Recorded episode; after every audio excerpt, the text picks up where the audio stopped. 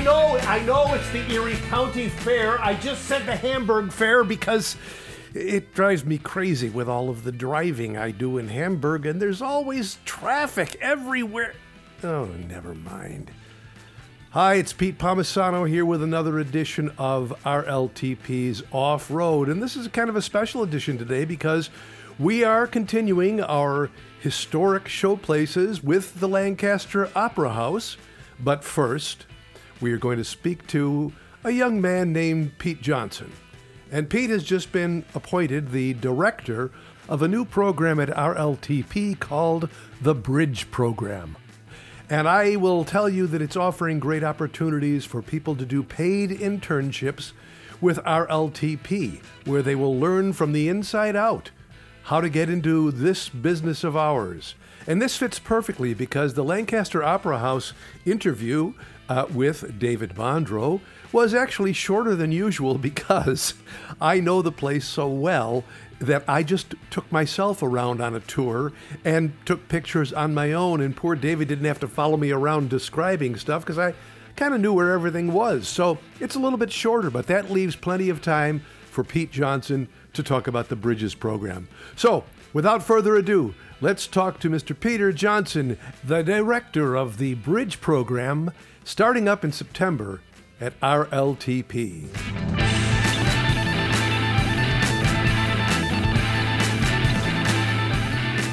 But I really want to know, from your words, describe what the Bridge Program is. So the Bridge Program is a sixteen-week paid internship opportunity, primarily for early artists of color.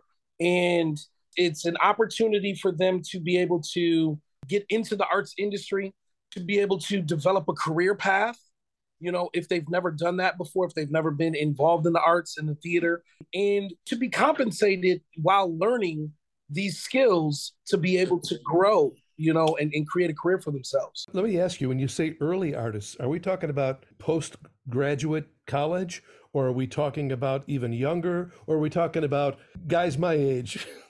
Early in age or early in experience? That's that's the question. I think that that's it. Early in experience is the is is the way we phrase it. However, there is an age requirement. You have to at least be eighteen years of age, only because what we're looking at is is we want all the artists to actually be serious and committed to it. Mm-hmm. So it can be any person. You don't have to be in school or anything of that sort. You know, the only minimum requirement that we have to be is eighteen years of age. But these are for uh, artists that are in early stages in development of their career. I see. Early stages of development could be still in college, but not with a lot of experience. It could be somebody who just wants to get their foot in the door, shall we say? Absolutely. You, you know, it was very important to me that we not only just have this program for college students, but it's for anyone in the community, right? Mm-hmm. I get asked all the time, just as an African-American artist in my community, how do I get started? Yeah. How do I get into the door? And, you know, I, I, I do have some education to go along with this. I've been studying as an actor, as a producer, and th- I, I've been, you know, I'm trained for that. I have a master's degree. But what about those who have that same interest that maybe hasn't gone to school? Mm-hmm. So we wanted to make that, you know, available for everyone. As long as you're serious, then this program can be for you. This industry is highly based on referrals. It's someone that knows someone that knows someone that can do the job. And what happens is, is that when you're referred, it's a double-edged sword. So you can't let the person that referred you down, and then you want to do a good job so you're referred again in the future, you know, but you mm-hmm. got to start somewhere, right? And that's what the Bridge program is doing. It's opening the doors to learn the job, A, to get the skill set and the, and the knowledge that you need. But then also the second portion of it is a tool of networking. It's to get you in the door. And then also one of the things that we have is that we have a networking event designed once people complete that program. Mm-hmm. So we we call in a lot of the artistic directors, we call in stage managers, people. It's an industry mixer party for these people that are completing that program. So to help get their name out there, to help get their face out there. So if this is something that they want, they're already in the mix of the crowd of people that can help them. So they're starting to make connections, they're starting to do that networking thing, and you're going to provide that that atmosphere, that situation, almost like a cocktail party sort of thing, where they're rubbing elbows with all sorts of people who somewhere down the line might be of, of some value. They'll have uh, a leg up on things. So it's an internship program. And what is your deadline? When are you starting to take applications for this, or is that not how it's working? So applications actually open. We're in we're in the early phases of promotion. We just rolled it out. And the way this works is that we are looking for actual intern applicants to begin in January of twenty twenty-three. We have three shows in mind that we're looking for applicants and mentors to be able to, to, to mentor these mentees over the course of three shows. That's why we're, we're saying, hey, it's sixteen weeks. So we're in the process of promoting. Applications actually open this fall. I'm going to be visiting colleges, Buff State, Damon, U B, Niagara. We're also going to be doing kind of like a community outreach as well. And applications will actually open uh, September first, okay, this coming fall. Uh, we're going through the selection process for all the applicants. Uh, we're hoping to have all the applicants selected by November, by before Thanksgiving. Now, how many applicants are you expecting, or are you hoping to fill out the program? Are we talking about half a dozen, or, or just two or three? Well, this is where Scott Barrett and I come at an impasse, right? Because ideally, because this is our first time rolling the program out, for the first year, we're expecting at least five to maybe seven applicants, you know, at, at max for people that actually complete the program. I would say once we are running at peak capacity, we're probably looking to accept maybe ten to fifteen. Wow. Also, one of the things is that it, we, we, because this is a, a very uh, exclusive program, I want the most serious candidates and the best of the best, right? So it's very unlikely that we would choose fifteen people, only because, especially when you have that many people, it's harder for, for people to learn, to get that one-on-one. So I, I, again, you know, right now we're looking at at least five to seven people to start, maybe ten at, at, at max. I see. Now, when you talk about the qualifications, what are the qualifications? Are, and are you the man? Is it going to be you and Scott sit down with a few applications and say, this person looks like a, a really sincere applicant.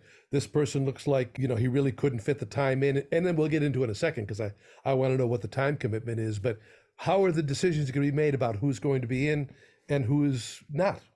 Well, ultimately, once they submit the application, I review the applications as the di- director of the program, and then I schedule also interviews, mm. right? So we'll have, you know, personal interviews with each of the applicants to kind of find out what their area of interest is, again, what their commitment level will be, if they have any experience to date and things of that sort. We've also partnered with Raisis, you know, uh, Victoria Perez. Yep. Uh, she is very integral and wants her hand in that pot as well, to be able to have some influence and some say-so on that. So we've given her that opportunity to be able to be a part of the selection board, as we call it, to be able to interview the applicants and and see where people fit the best, you know, and, and which candidates are going to be selected. Uh, you're not just talking about people who are interested in acting. We're talking about people who are interested in any aspect of theater or film or performance or the arts. How, correct me if I'm wrong. Being, you know, being in the industry, you know, and I teach this to a lot of the students, is that theater is a collaborative effort, right? So when you have just your actor, that actor can't perform well unless he has a great lighting designer. That lighting designer is only, you know, that person, but, you know, but that's also due to the stage manager and then the costume designer and things of that sort. So because theater is such a collaborative effort, absolutely, this is going to be all aspects of theater and art and design. Um, even down to script writing, if that's what you're looking to do, hmm. you know, writing, directing, design. There could be some architects, so we we may we may have people to do set design. One of the things as well is that a lot of people in general, and I'm not just going to say youth, they don't know how many jobs the arts industry provides. Right. We just get this stigma that, oh, if I'm not an actor, I can't work in the theater industry, or I can't work mm-hmm. in the film industry. And I, again, that's just not true, because, the, you know, this industry provides so many different lucrative jobs, and that's what we want to do. So it's it's not just limited to acting. It's all aspects of theater, from building sets, you know, again, from lighting design to costume design, any type of script supervisor, stage management, all of the above. Those are the the, the people, if, if you have interest in those areas, those are the, the, the positions that we're looking to help fill. Now, Pete, do you foresee this being like a classroom sort of setting or a meeting sort of session? Or what will what will the program consist of in terms of learning opportunities? Will there be se- like classroom sort of sessions? Will they be learning strictly by working backstage at three shows? Will they be talking to John Ricketts about lighting and Katie Menke about sound? Will there be people coming in to sort of instruct them, or are they just going to be learning by hands-on? More so, the classroom setting is something that we we definitely want to stay away from. So everything is going to be hands-on. Okay. You will work one-on-one with your mentor. You do have meetings that you will have to be required to be at the theater, but essentially that mentor will walk these mentees through their entire job step by step. Mm. It's not going to be on a basis where, again, we don't expect all of the, the mentees to devote the same amount of time as the mentors. However, that process has to be explained and they have to understand what they're doing.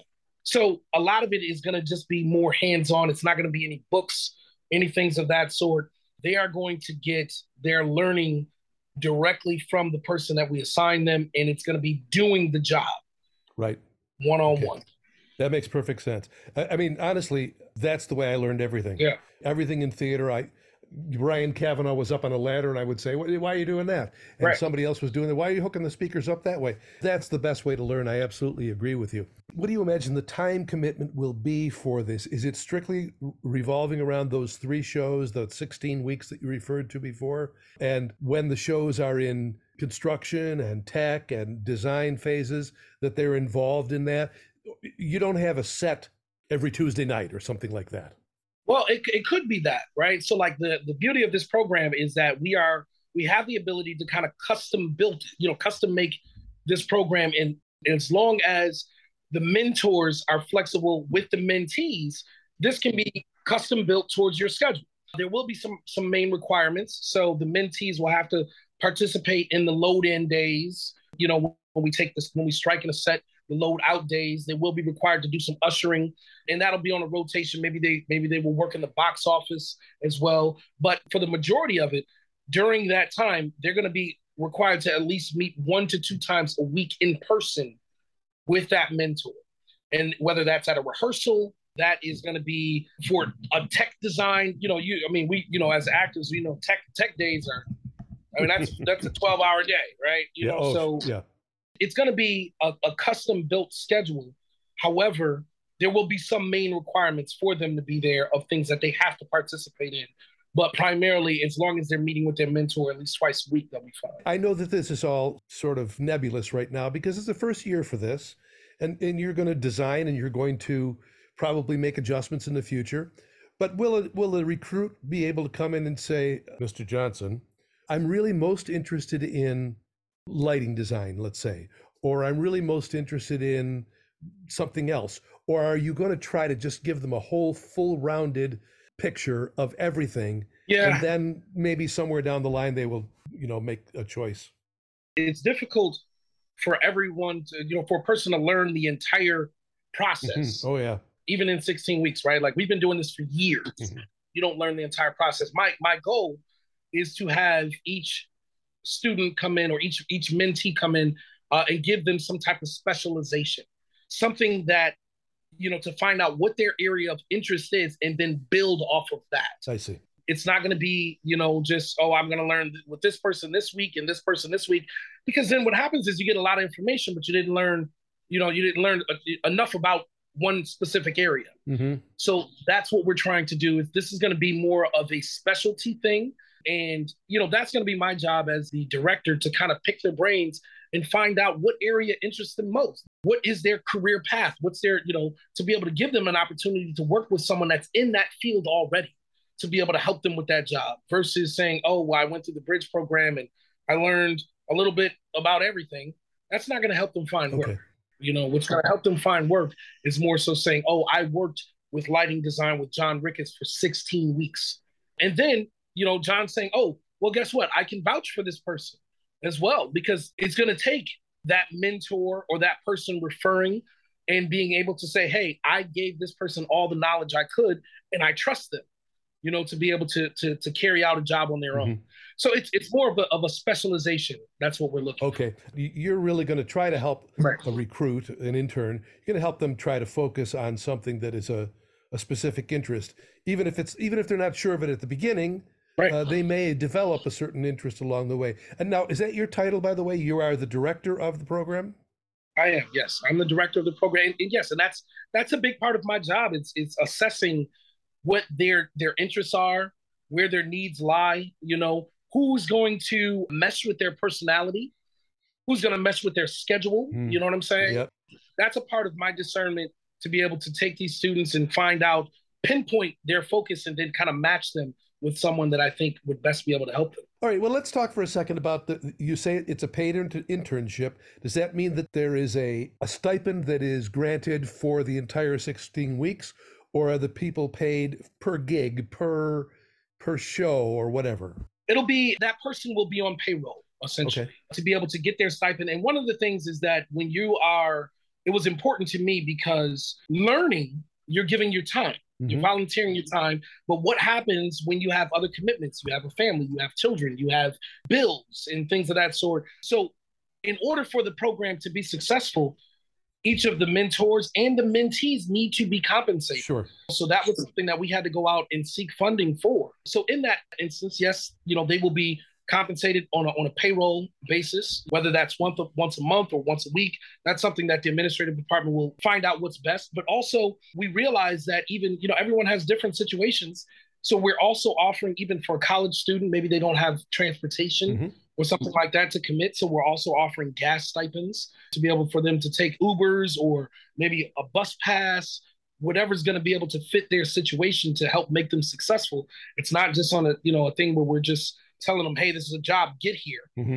You know, mm-hmm. we got to be understanding to everyone's situation and say, hey, well, if, you know, if you need this, we have gas stipends, we have bus passes, you know, this is also available for them. That's a great thing. When I read that about the transportation stipend, I think that yeah. that's going to be extremely important. You mentioned that the, you had to go find funding. Is there a sponsor of this? Is there a, or is it just Road Less Traveled? This program was two, well, I would say almost three years in the making. Wow. And what Scott and I did was we sat down, and because we understood the importance of the funding aspect of the program. So yeah, we went out and we sought sponsors and things of that sort. And we do have a multi-year commitment from the Oshai Foundation. Oh, great. You know, a multi-year commitment. So, it, you know, this is not something that we feel is going to be a fly-by-night thing. They funded us for multiple years, as well as, uh, you know, we, we also got some other sponsors, but Oshai was definitely one of the primary ones. So, you know, we definitely want to say, you know, special thanks to, to them and, and also the other organizations. You know, mm-hmm. there was a few other organizations that gave us some money as well. Are the mentors all R L T P people, or might there be mentors from other other theaters in town? Or oh, absolutely, yeah. Again, this is, you know, it's it's not something that is exclusive, you know, to Roadless Travel Productions. No, we are looking for other mentors, you know, as well. I think that sometimes it makes it easier when we do have Road Less Travel members, only because they're working in-house mm-hmm. as a part of those three shows, right? But it could be a basis where an artist is working at another theater, that we do a collaboration and we have that student, you know, working with another artist at another theater as well. But for the most part right now, we don't want to keep it, say it's one hundred percent exclusive to R L T P. Uh, we're open-minded to that, but as long as it, as it makes sense, then yes, we're looking for mentors of all caliber. And, and of all colors? Absolutely. Absolutely. It's not just because the program is designed for Black, Indigenous, people of color, and so on. Your mentors could, could be anybody, whoever whoever can help. Whoever right? can help. That's yeah. the point. It's it's we're bridging that gap. I Sometimes see. That may help, you know, with the connection, but that's not something that that is, you know, limited. We're not we're not doing that. It's it's whoever is knowledgeable, whoever is willing to provide the time, the effort, and the energy.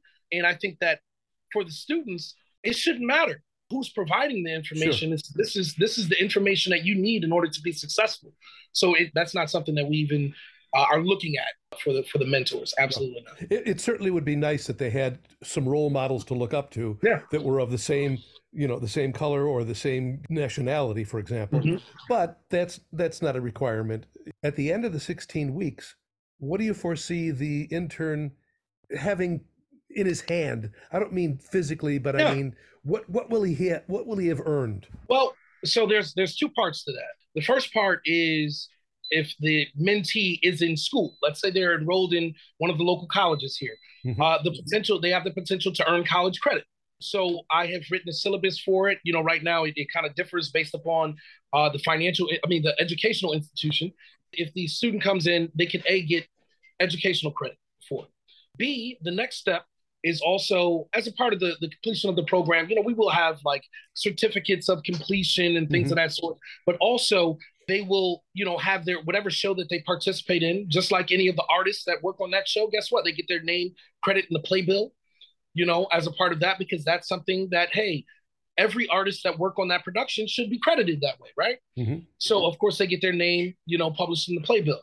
Not only that, we do have, Again, it, it functions afterwards, so we will have that networking event, you know, for them to participate in. We're also, I'm, I'm scheduling a session where we're also going to provide them with resume writing, mm. you know, because that's also something that, hey, you know, when you're when you're applying for jobs, you have to know the proper format. You got to know how your resume should look. Sure. In the event, maybe if they've never done that, right? So now they're also coming out of this with certificates. They're coming out with playbills. They're coming out with college credit and also a resume to help build and help their career go forward. And all of that is secondary to the actual hands-on experience that they're going to, hopefully through the three shows that they are going to be interning on or, or be working on, they will have seen almost every aspect of what a professional production goes through before the lights come up and the people see the finished product. The experience is, is the key, right? Yeah. So like that's the that's the main tool that they're leaving with, the experience and the knowledge that they didn't have before, right? That they didn't have prior to entering the program. And again, it's it's more so this business is a lot of word of mouth.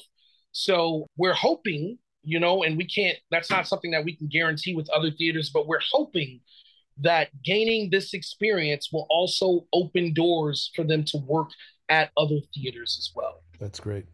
Well, Pete, it just sounds like a great program. I, I'm really, I'm really excited to see how it goes. But I really wanted to do something to promote it over the next two or three podcasts, just to get the wor- word out there.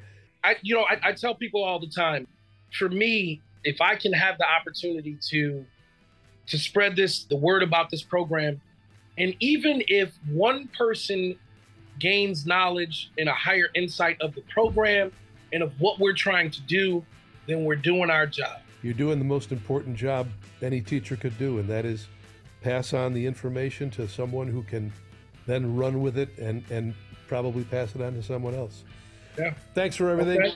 I'll be in touch. Let me know if I can help you out in any way. Thank you, Pete. Take care. Bye-bye. All right.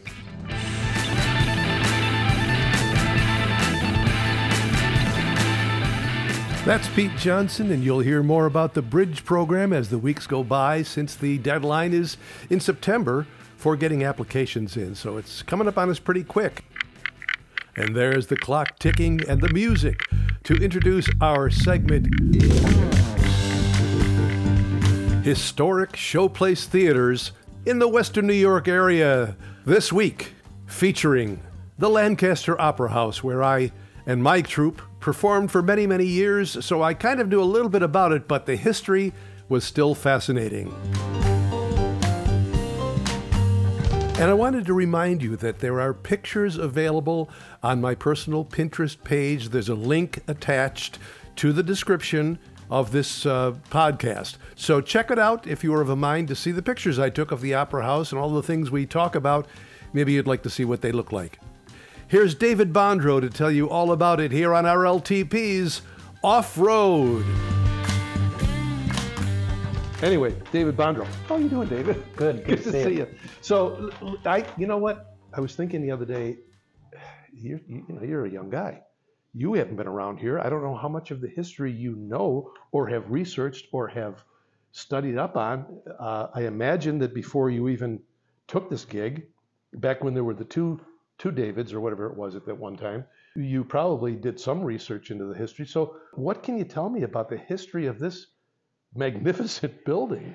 I've learned a lot about the Opera House since I've been here. Really? So the building was built in eighteen ninety-four, started, was finished in eighteen ninety-six, and it did have burlesque and vaudeville touring shows in it. Oh, okay. It was called the Opera House because they didn't want to be associated necessarily with burlesque shows coming right into the town hall of Lancaster. Mm-hmm. Well, you know what else I, I discovered when I did the, the history of Buffalo Theater last year?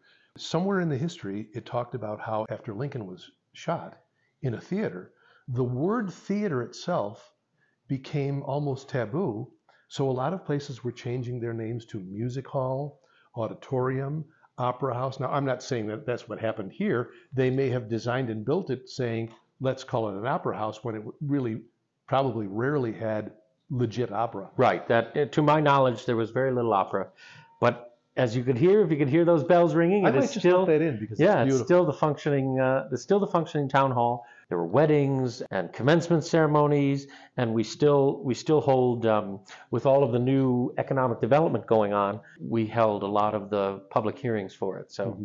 it's, did you know if they originally intended it to be an all-in-one building, or did they start out saying let's build a town hall? And then they decided, let's also have a, a meeting place with it, or, or was it all intended? It was all intended. That that was a, a a trend at the turn of the previous century. Like the Fredonia Opera House was the same thing. It was the town hall, and then the, the meeting place, and a place for entertainment. And you're far enough it. away from Buffalo to back in those days, which yeah. was, you know, the, Buffalo wasn't a huge metropolis then, but it was growing. It was far enough to, away for what people in the in the suburbs would say, we want our own place of entertainment. Absolutely. And, and so. All right, so vaudeville acts and burlesque acts, and, and that's so where that's uh, where the two the two ghosts of the Opera House uh, that have become legendary. The one just ringing the bell. Uh, one, the one ringing the bell uh, fell from the bell tower and had a problem, and the other one was Priscilla, Priscilla, who was on stage entertaining. And one of the reasons why you can't whistle in a theater, they had sailors that were uh, whistling, in, at, the, whistling, at whistling at the wrong time and uh, got a call to bring in a piece of scenery and brought it down right on her head. Oh, my. So she was entertaining partially dressed, and the sailors were whistling, and it brought... Wow. And brought in, brought in the scenery at the wrong time and struck her. Yikes. I've never seen... I don't seen, blame her for never leaving. I've never seen either of the two ghosts, yeah. but... I have definitely heard some odd things. Odds and odd and, um, things. Prior to COVID, we used to host a lot of paranormal societies that would come in for lock-ins overnight. Yeah. And I, I've seen and heard some weird things, but did, never did specifically. Did they all say that they, oh yeah, we heard They, they claimed, uh, one claimed to have communicated with Priscilla. Really? But I, I was not here for that, so I cannot attest to it. um, but there are definitely, uh, definitely some vibes. Okay, so that, so that was the original intention, was it, was to make it into a not not a not a burlesque house necessarily, but a, no. a place of entertainment, yep. a, a, you know, a place for the town to to gather, to gather and have some fun. Meeting houses yep. as well probably had uh, public meetings upstairs yep. as well for for the government offices mm-hmm. downstairs. So at some point, did it lose favor, or did it? How did it? Because I know, I mean, I was around and I heard about and.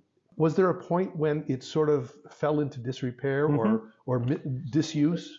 The original the original theater was completely gaslit. There were sconces, mm-hmm. there were the footlights, yes. everything was gaslit, and there was a trend that this was very dangerous, and a lot of a lot of the gaslit theaters burnt down across the country. Sure. So they converted it to electricity, and then by the Depression, it just as the vaudeville tours stopped and things stopped. It stopped being used for that. Mm. It was used as a soup kitchen during the Depression. Mm. And then during World War Two, the theater was cleared out and it was used to fold parachutes oh. and send out. For the war? For the war. Yeah. And then a giant map of the area was hung from the stage. During the fifties and sixties, a giant map of the area was hung on the stage. Of the, of the Lancaster Of the area? Lancaster Opera House, yep, in the Lancaster area. Mm-hmm. And it was used as uh, civil defense planning during the Cold War. Huh. And then by the seventies, it had pretty much become a storage area. Oh. And then they formed And there was no entertainment at all? After the initial vaudeville touring stuff stopped, it was not used for entertainment really? at all. Not even? Because some of the places, of course, were old movie houses. This was never used as a movie house. No. Wow. Okay. That's interesting. Then, as part of the bicentennial in seventy-six, mm-hmm. a group of village leaders and town leadership decided it's time to bring it back. Mm. And you can see in the back hallway the pictures. They gutted everything down to the studs and redid all the plaster and found uh, pieces of wood from parts of the building that had been torn down, and they, they filled in all the little spindles in the in the balcony and all over and restored it completely. Fall of nineteen eighty was the first season, and uh, so now we're celebrating our forty-first season of being back in business. Wow. The people who decided maybe it was time to come back, was that simply out of, because I remember nineteen seventy-six when there was a great great patriotic fervor, yes. and, and a renewal of the past and history and so on. So you think that's just what it was, that it was, they had this gem that's was sitting here unused, or did, did they in some way have well, visions of sugar plums in their head? I've just recently become more familiar with another big piece of Lancaster history that I think may have played a part in this. Hmm. It was either in the late fifties or the early sixties, but most of Main Street was destroyed in a fire.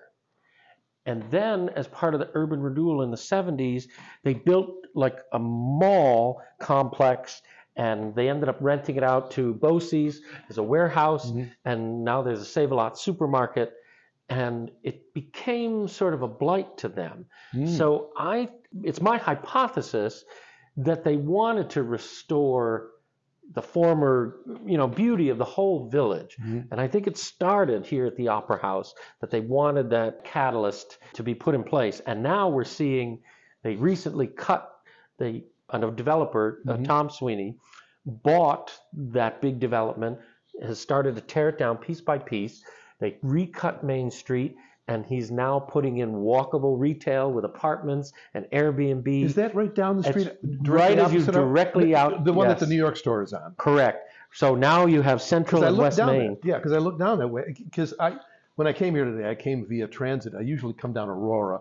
But, but I said, you know, I'm going to go see what's happening down transit. Because yeah. really, literally, well, no one's been anywhere in two years. But I haven't been out this way since I probably came to see Anthony in uh, Jekyll and Hyde.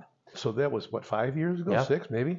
So I thought, eh, see how things have changed, you know, and, and, and go down there. And, of course, as you well know, Transit Road is like, it's it's developed, let's, yes. let's just say. Yeah, there's a lot of retail there. But when I got down here, everything looked kind of the same until I made the turn by the New York store. And I looked to my left. It usually used to be like a dead end there. Yep. or like, you know, and it just goes right straight through now, all the way over to whatever that street. Aurora, Pleasant. Okay. okay. Yeah. Oh, that's right. Of course it would be yeah. Aurora. Aurora.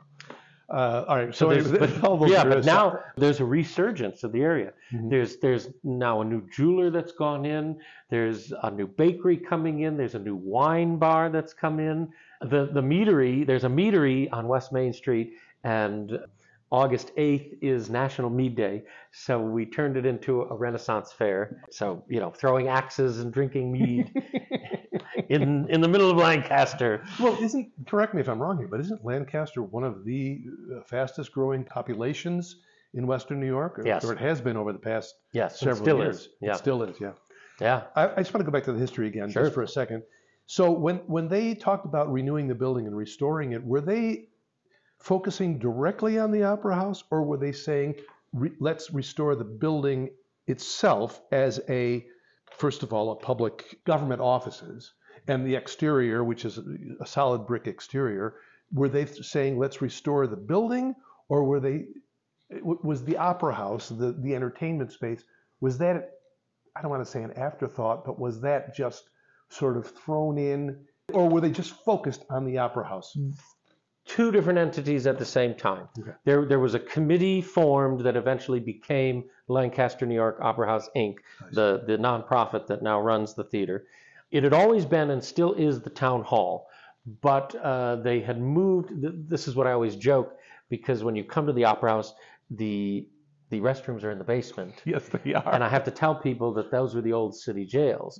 The building was built in eighteen nineties. There were no restrooms oh, in the man. building. So when the jails and the and the court system moved out to Pavement Road, mm-hmm.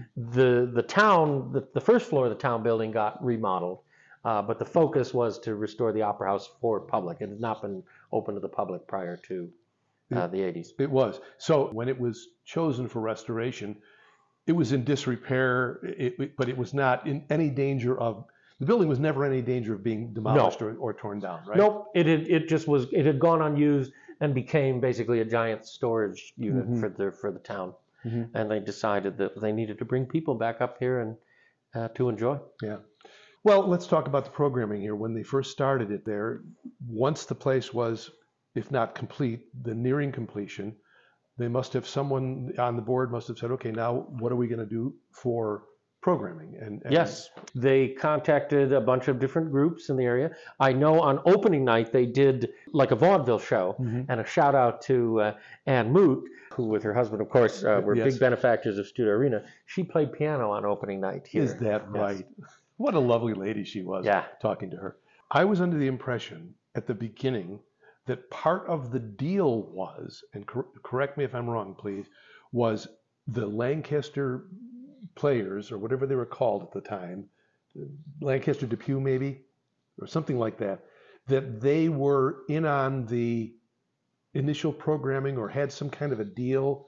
To my knowledge, that to, from everything I saw, The the original lease with the Opera House was that the Lancaster New York Opera House Incorporated, the, the nonprofit, mm-hmm. was set to maintain the building and and bring in all kinds of programming. Mm-hmm. But I guess my question is, when they first started the, the restoration, did they have their mind on bringing in outside community groups at that point? Yes. They did. Yes. And and so it was... I know some of the original groups were like the Queens Players, which was Jerry Forey's group, and he, mm-hmm. he ran it out of Williamsville, and he brought some stuff here. Okay. And then the Lancaster Depew Community Players, which was the Bowman... Uh, see, I don't even... Mm, I don't remember all of that. That part a, of the history I can't remember. No, that that's all right. You, that was before you were alive, I think. It was right around when I was alive. I was born in eighty-one, sure. So by the end of the first season. so so now it... Uh, you beat me by thirty years. Because, uh, all right. So anyway, did, did somebody on the board, did somebody actually take over as as sort of a, a leadership role to make these contacts? The the board the board originally there there is a history of executive directors. They hired right from the beginning an executive director to program the theater and to help market the theater, mm-hmm. right from the start. And right from the start, it was a presenting house. Correct. It was they were just they were offering the space, mm-hmm. and whatever financial arrangements they made, probably different with everybody. But they were offering the space, and it was used by right.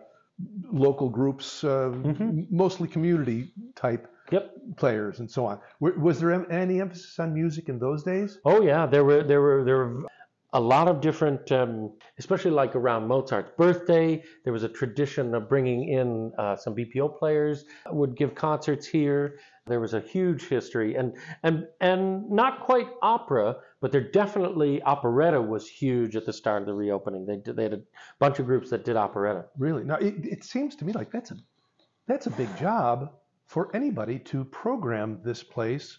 Let's say eight months a year, maybe nine, maybe even over the summer. I don't know. They but... they didn't program it too much in the summer, mm-hmm. until they put air conditioning in. Oh, I remember that. And ironically, that is our new capital campaign. The system is now, you know, leaking Freon, and it's it oh, it dear. is not it is uh, not right for the current climate. So uh, we are we are engaged in a, a capital campaign to raise funds.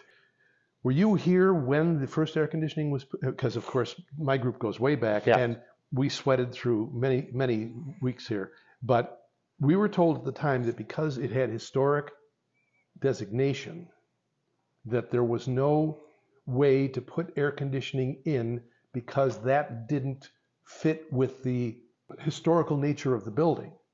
Now, that may be total B S, but that's, we were told, that's why they would never could never put air conditioning in. And then somehow that changed, and, and we all celebrated, but somehow that changed and they put in the air conditioning, I'm going to say twenty-five years ago, maybe? The research I could find is that the town has been very generous to the Opera House. Mm-hmm. The town leases the space to the Opera House Incorporated to, to run the theater. And um, if, the, if the Opera House turns a profit uh, on earned income alone, on ticket sales, yes. then a percentage goes back to the town. Okay. But otherwise, it's been, it is, it is rent-free, basically. Okay. However, the Opera House has traditionally been and is currently still responsible for the H V A C system. Oh. So the town, the town does not pay for or control the H V A C. So the Opera House is responsible to raise money. Mm. So perhaps, perhaps back in the day, you were told they, they, it couldn't be put in because it couldn't be afforded. Maybe. But it was a huge capital campaign, and they, from what I remember, they actually had to take the roof off and put this giant air conditioning system mm-hmm. into the theater. Yes. Well, the town, the, currently the town has a beautiful new tin roof, uh, or an, not not exactly tin, but a metal roof that apparently is going to last a long time. I see. So we have been uh, we have been getting quotes for a modular system that can be brought up piece by piece ah, and put in so beautiful. Nothing is disturbed. Oh, that's great. Yeah, so that's it's great. a it's it's a process, and I'll, I could take you and show you a picture up there. It's kind of fun. Who's your employer? Is it the Opera House? And tell, tell me what sure. it's called. The Lancaster, New York Opera House Incorporated is Inc. the organization. It's and, a and it's, it's a, the five oh one c three nonprofit. And it's a board. That, uh, it is there's are, it is a board of directors. Yes, they're, they're so the, the board hired me back in December of two thousand nine, so I've been here for a little while. Yeah. Um, and it, it was right after the economic crash, and the, the Opera House was real. It was in danger of closing, and I remember they said to me, they said, uh, you know, we need we need a new vision because it it's it's gone in so many different directions, mm-hmm. and that's when I decided to start the in-house company, and and lead by example. So when you got here, for X number of years, it had been a presenting house. And yes. for those who don't know, that means that you don't produce anything here. Things are brought in, uh, and they were a, a variety of types of entertainment, concerts, tribute bands, yes. community theater groups, small professional groups. I know uh, Eileen Dugan and her group were here at one time, and uh, many Every, people. I don't want to start. I look people, at the list because everybody forget. in Buffalo Theater has been out has here. Has been here, I'm sure. sure. Yes, the O'Neills were here back way back in the day. Yep. Randy Kramer and Mary Kate O'Connell used to do shows together here at the sure. Opera House. The Opera House has been a wonderful stopping point for all of the Buffalo Theater. Well, it's community. it's because it's a gorgeous, beautiful yeah. venue, and it was available for for people like Randy before he had a theater, or, or Mary mm-hmm. Kate before she had one of several theaters, and for the O'Neills who had nothing but a basement, you know, at the Airways Hotel or whatever it was. So that's the kind of thing that was offered. That's what a presenting, presenting house does. It offers... Very similar to what Shays is doing now with the Smith and with seven ten. Exactly. So exactly. It, it, it was a almost like a co-production agreement. We would provide the lighting and sound for musicals, and then all of the front of house and the advertising. And then there was a percentage of ticket sales or whatever. Yes. It was different for everybody, and I'm sure it was different for each of the musical acts, the musical performers, the, the bands that came in for a good long time. And you still do that to some degree, right? We still, we we we now do a main stage series, and then we have one night performances in between.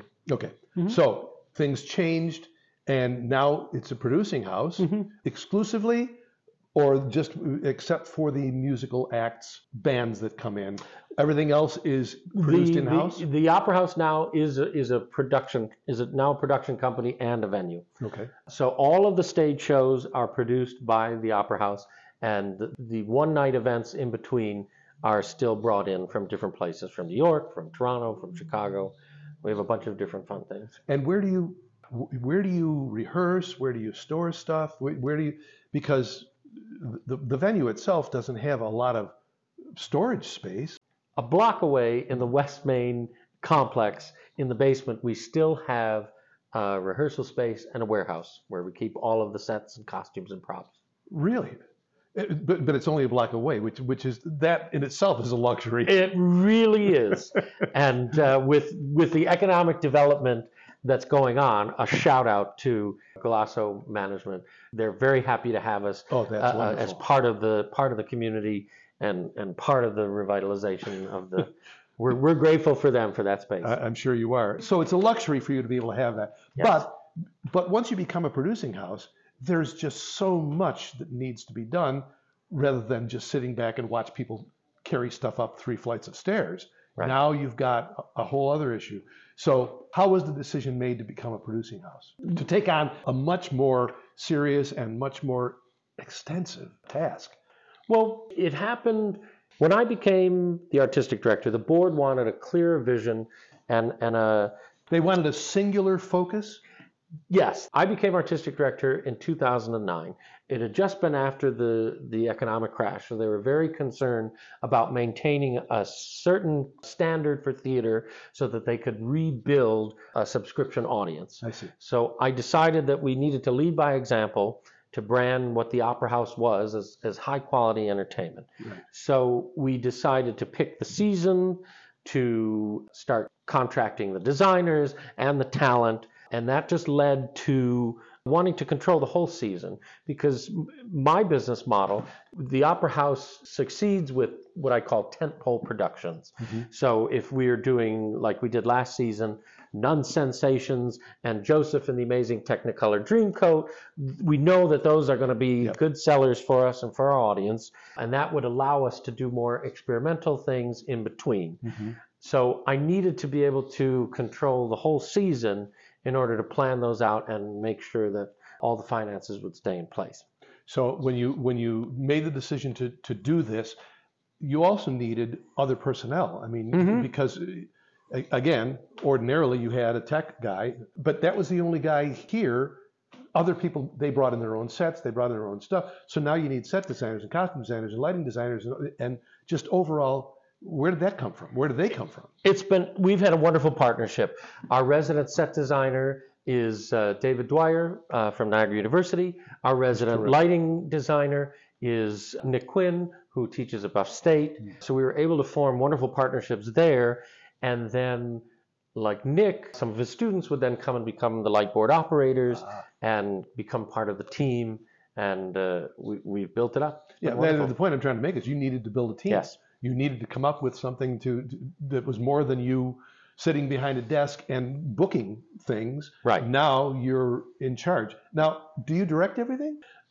Not everything. I direct sometimes. Uh, we brought in guest directors. Scott Berend has uh, directed some stuff for me.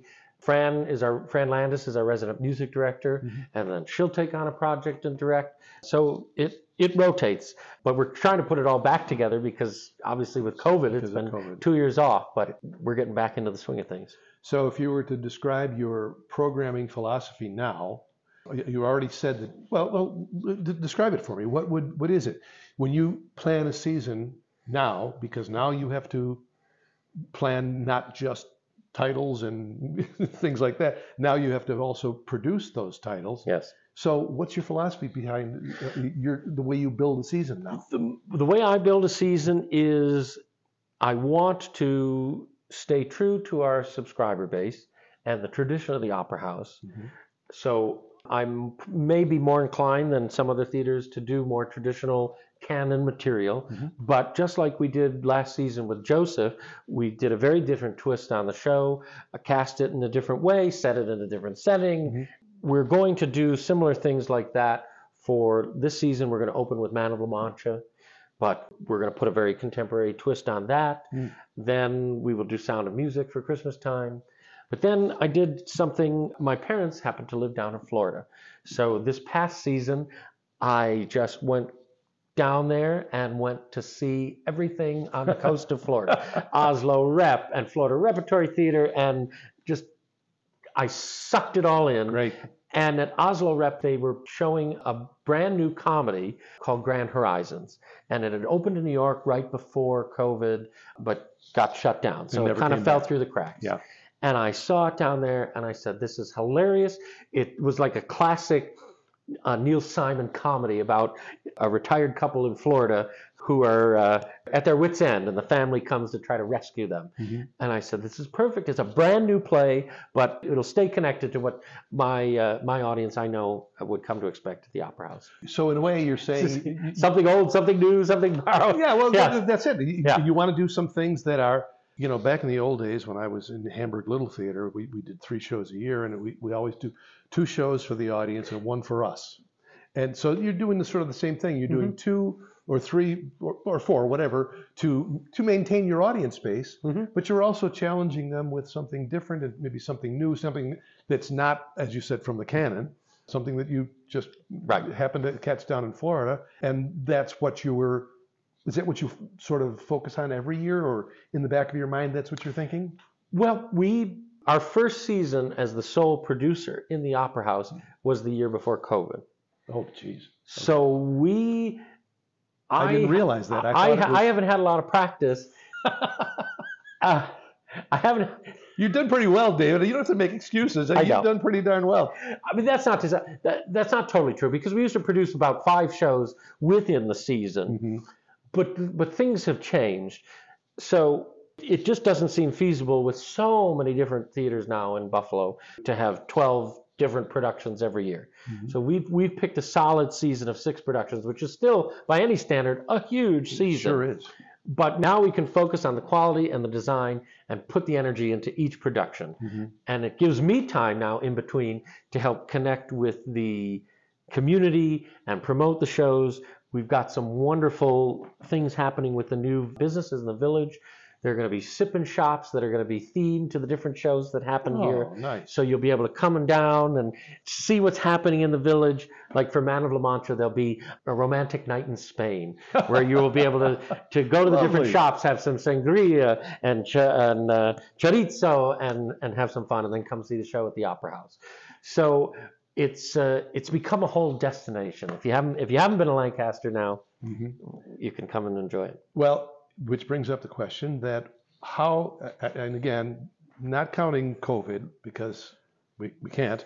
How has the support been from Lancaster? Because you're, as I said to you before, you're you're far enough away from Buffalo where you can sort of become your own entity and your destin become a destination for this huge population that is growing around you, much like the Lockport Palace, sure. which is far enough away that they get tremendous, and they have a similar situation where they're producing everything on their own as well now.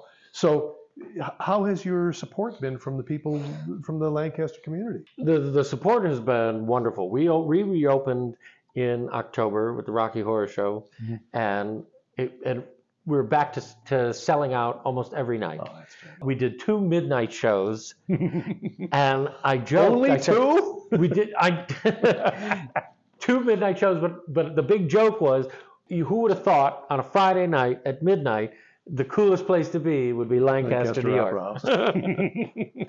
But we get our audience from Orchard Park and from Clarence, and a ton of people come in from Buffalo. Mm-hmm. And before COVID, and I hope it comes back, we actually had a pretty significant audience come in from Canada.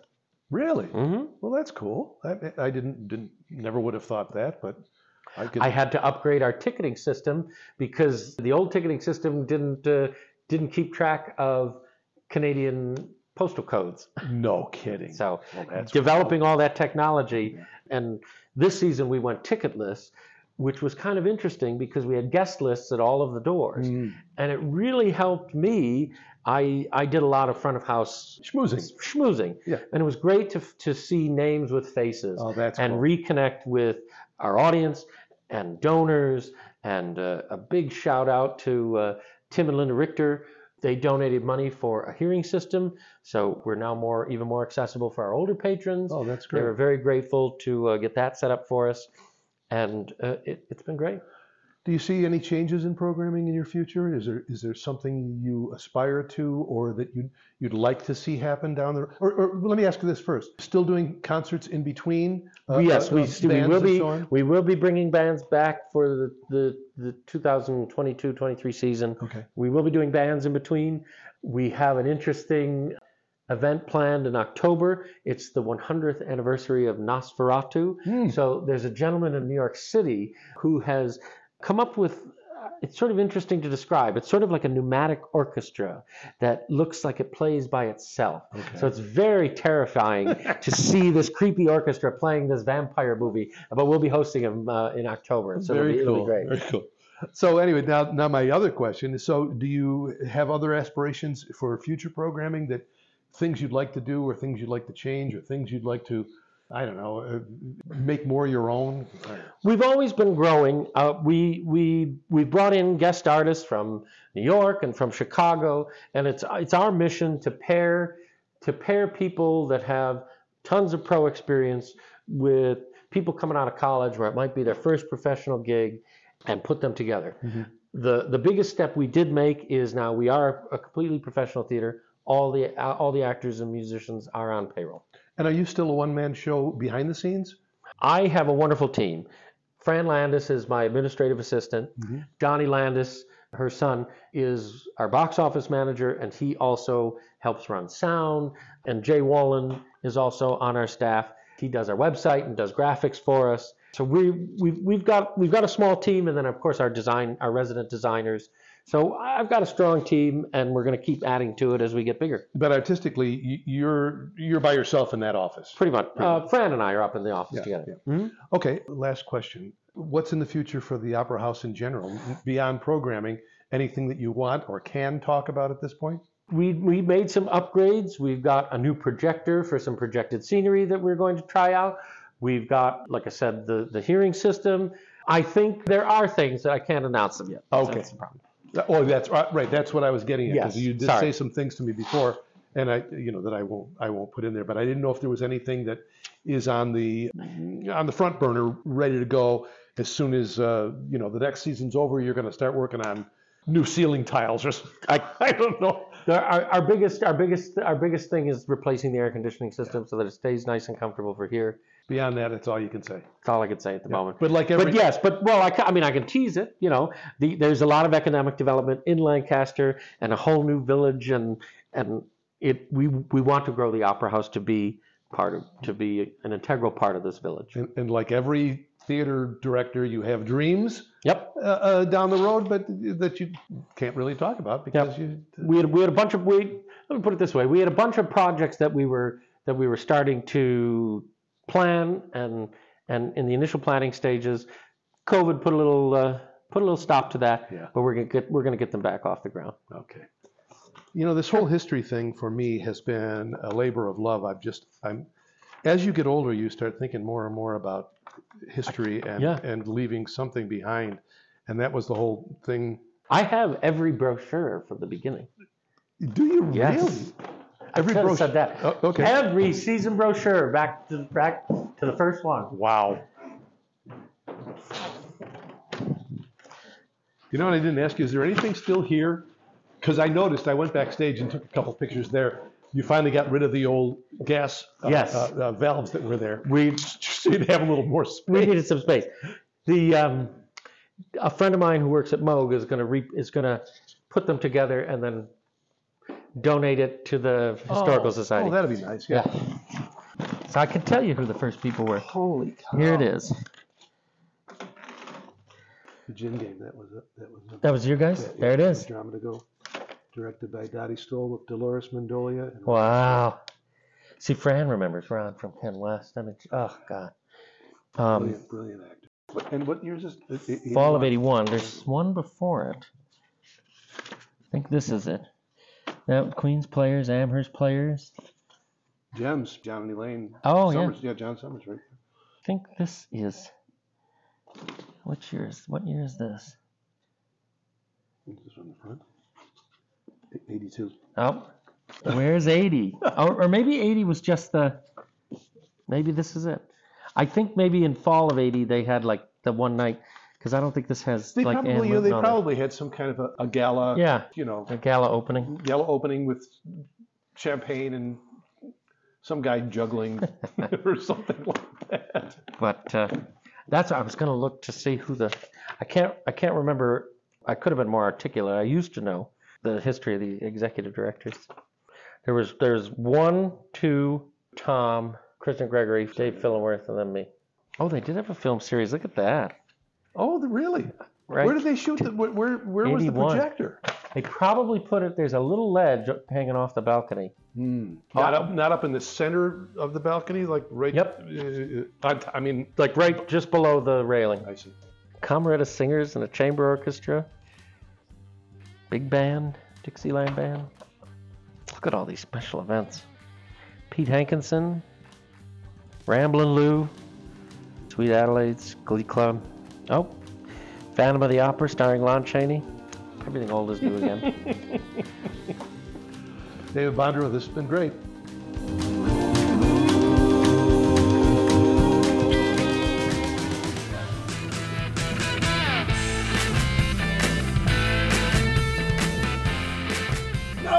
not going to eat a funnel cake. I'm waiting for deep-fried sour cream, which I'm surprised they don't have that yet. Oh, never mind. The terrific Lancaster Opera House. And you know what I realized late in the conversation was that we never talked about their famously raked stage. Now, if you don't know what a raked stage is, it means that it's angled, it's tipped toward the audience. The audience is flat on the floor, but the stage itself is actually tilted. It's like, I don't know, an inch every three feet or so, so that the back of the stage is actually visible from the floor because it's tipped up and angled, which is fun when you're walking on it as a, as an actor, but it is hell for a stage builder, for a set builder and a set designer who, if you know anything about construction, keeping things level is critical. So that means if you have a wall starting at the back of the stage and it comes all the way down about ten, twelve feet, by the time you get to the front of the stage, in order to keep that wall level, you've got to lift up the lower end of it for three or four inches. So the Opera House presents a challenge, and a fun challenge, for both actors and designers and builders. Anyway, my thanks to David Bondreau, and before him, Pete Johnson, with the new program over there at R L T P called the Bridge Program. Go to the website, find out more about it. And if you know a young person of color who you think might be interested, please direct them to road less traveled productions dot org and let them check it out. We'll be back in a couple of weeks with our final historic theater here in Western New York. So until then, this is R L T P's Off-Road with me, Pete Pomisano.